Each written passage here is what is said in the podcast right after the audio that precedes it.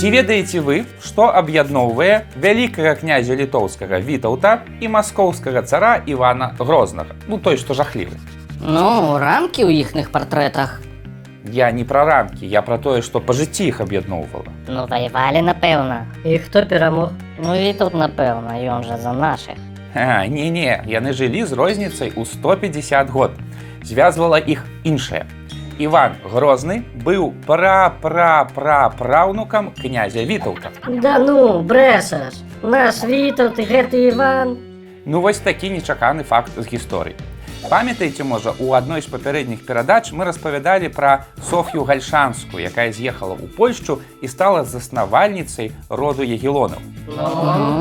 Дык вось была іншая Соф'я ў нашай гісторыі, дачка Вітаўта, якую бацька адправіў у Масковію, і якая па сутнасці стала захавальніцай дынастыі ўжо маскоўскіх князёў. Ох, нешта я не ўпэўнены, што хачу чуць гэтую гісторыю. А давядзецца. З гэтай гісторыяй мы наўрад ці зможам зрабіць нейкую цікавую выснову, але ведаць яе дакладна трэба.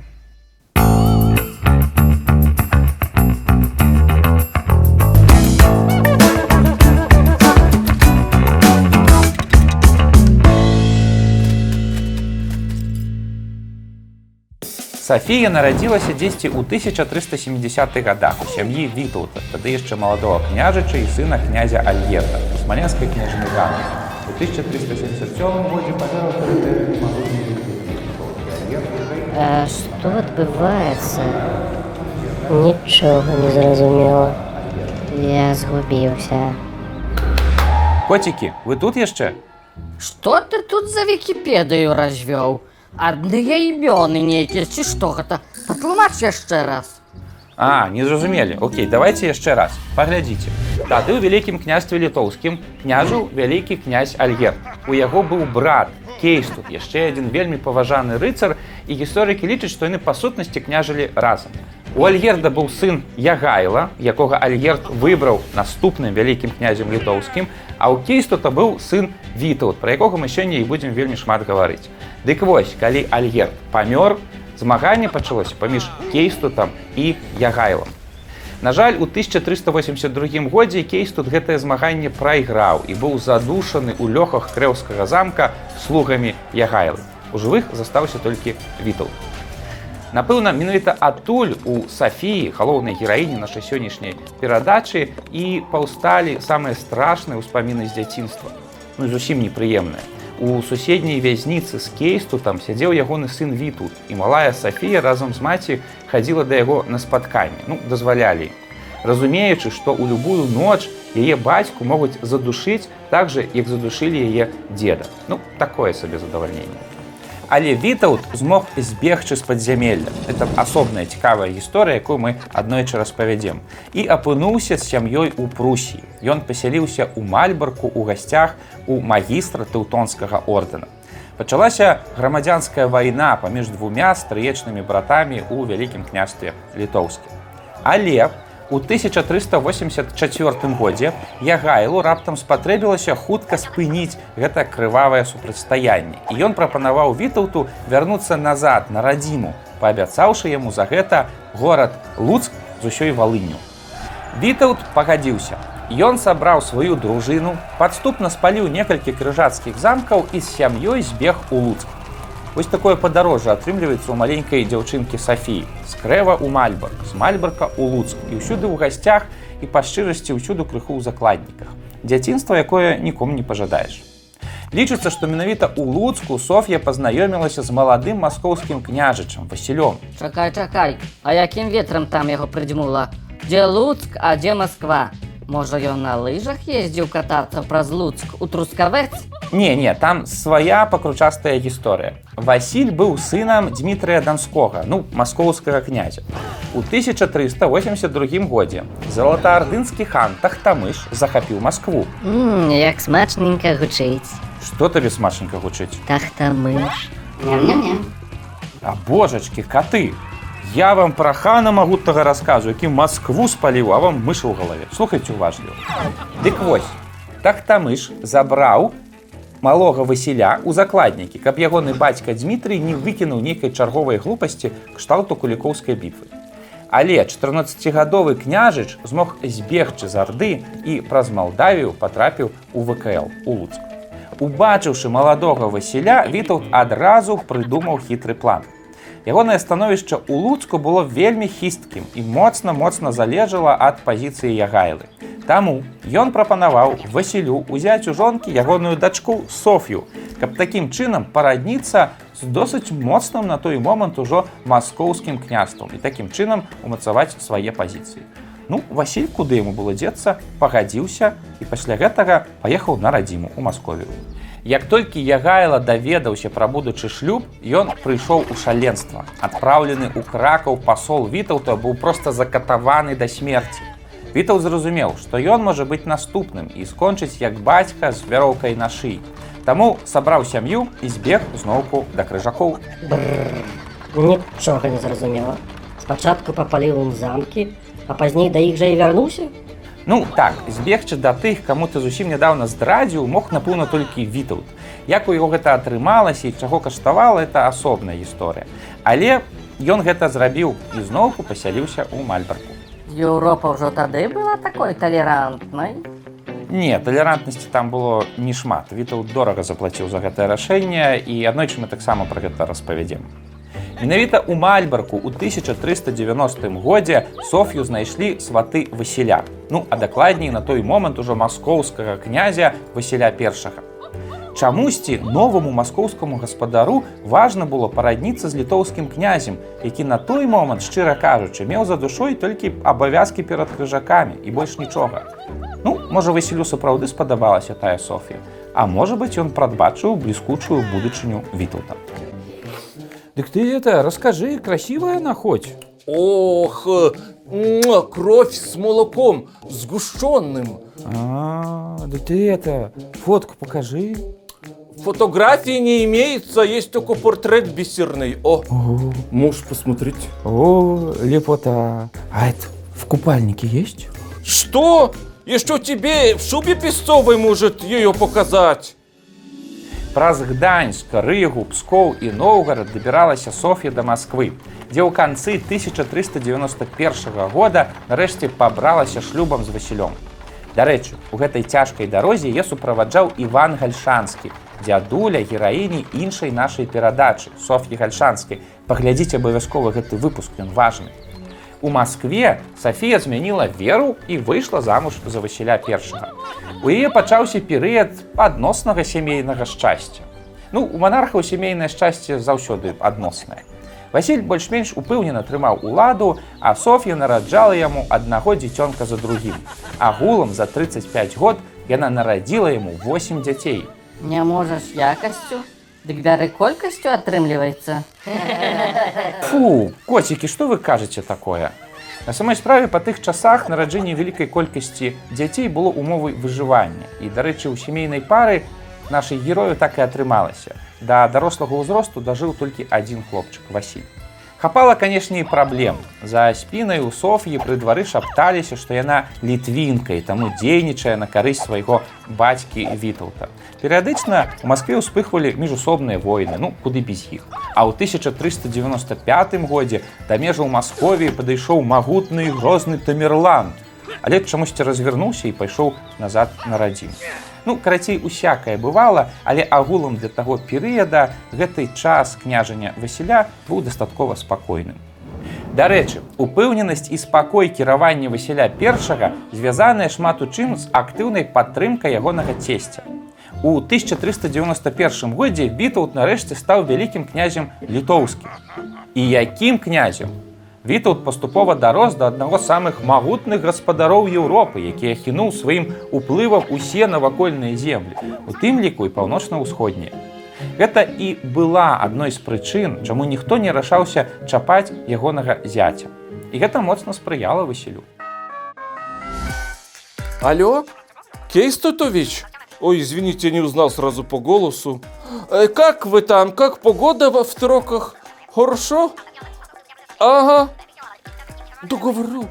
Понимаете, тут дела такие, что дядько мой Юрий, Звенигородский фамилия его, так э, он выпендривается, выкаблучивается, э, покою не дает мне.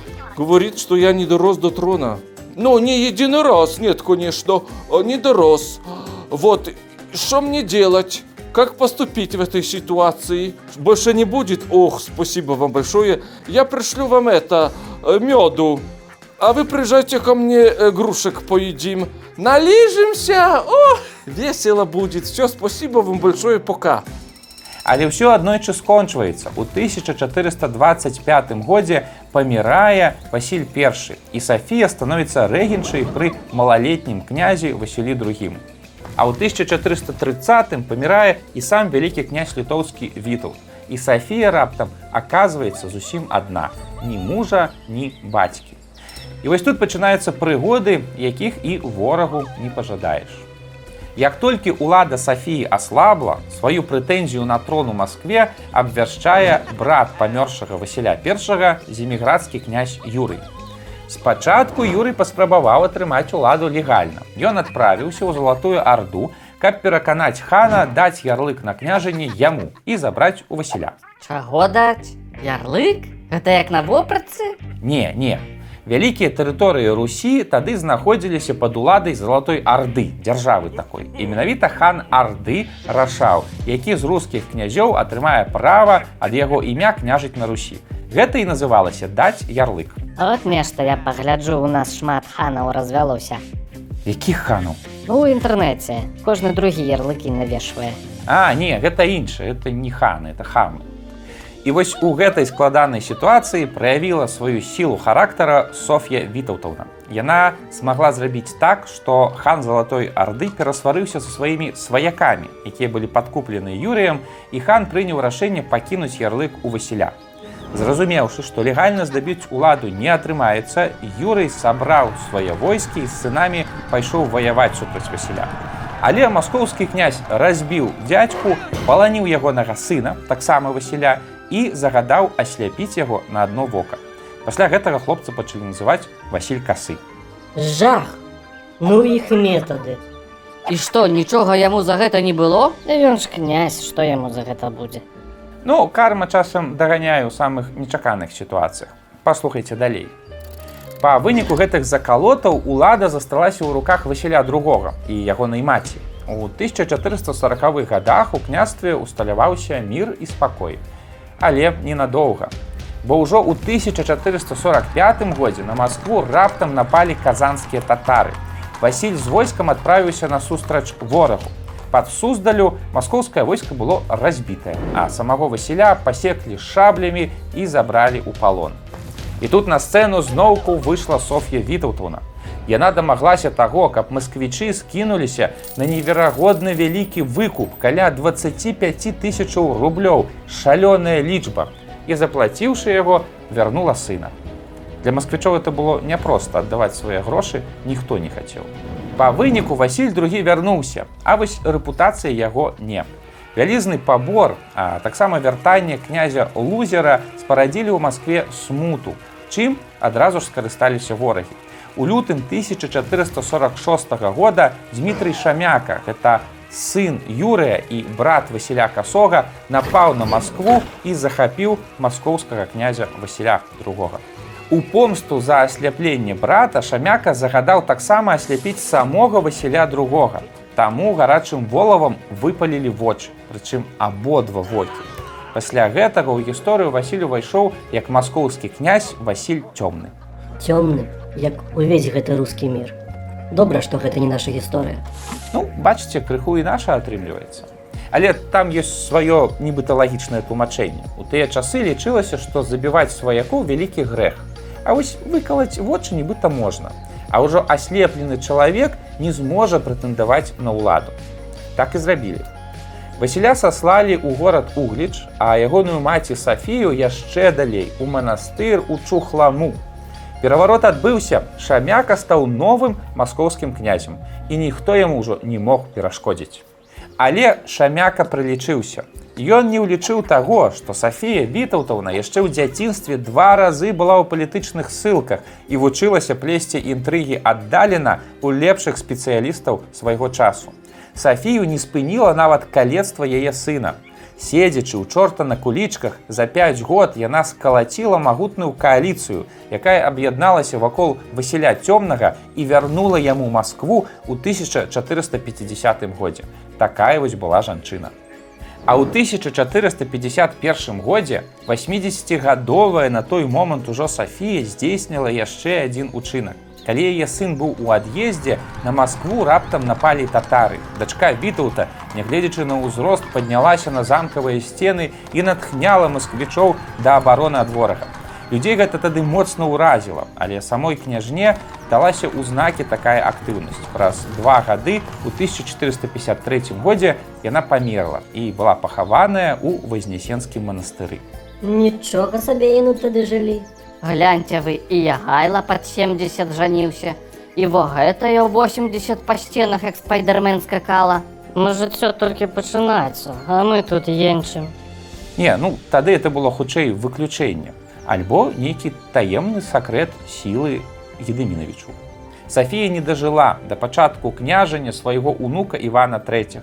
Менавіта ён, Іван III, аб'яднаў вакол Масковіі канчаткова ўсе навакольныя рускія землі, пабудаваў у Маскве Крэмль, узяў сабе візантыйскую прынцэсу ў жонкі і ўзяў сабе візантыйскі герб двуглавага арла. Увёў у Масковіі новыя законы і адмовіўся плаціць залатой ардзе даніну. Ён жа распачаў рэгулярныя напады на землі вялікага княства літоўскага пад маркай аб'яднання ўсіх рускіх земляў. От жа родзіча выгадавалі, прыгрэлі пад люку. Ну сапраўды бачыце як дзіўна атрымліваецца. І направду нельга не адзначыць што такому вось умацаванню Масквы моцна паспрыяла спачатку апека вітаўтам ягонага зяця у пачатку 15 стагоддзя а пасля упартасць і мужнасць Сафіі вітаўтаўны у абароне яе сына Васіля другога у сярэдзіне таго ж стагоддзя. Такія вось перагі цікавая гісторыя выходзіць Прыезд у Польшчу Сафіі гальшанскай прывёў да стварэння супольнай дынастыі, якая злучыла літву Русь з Польшчай у шматстагоддзевы саюз. А вось нашчадкі Сафіі вітаўтаўны сталі страшнымі ворагамі і губіцелямі нашай старадаўняй дзяржавы. Такія дзве розныя Сафіі, две розныя мудрасці. Але кожная маці б'ецца за сваіх дзяцей як можа. І сённяшняя наша гісторыя была якраз пра гэта.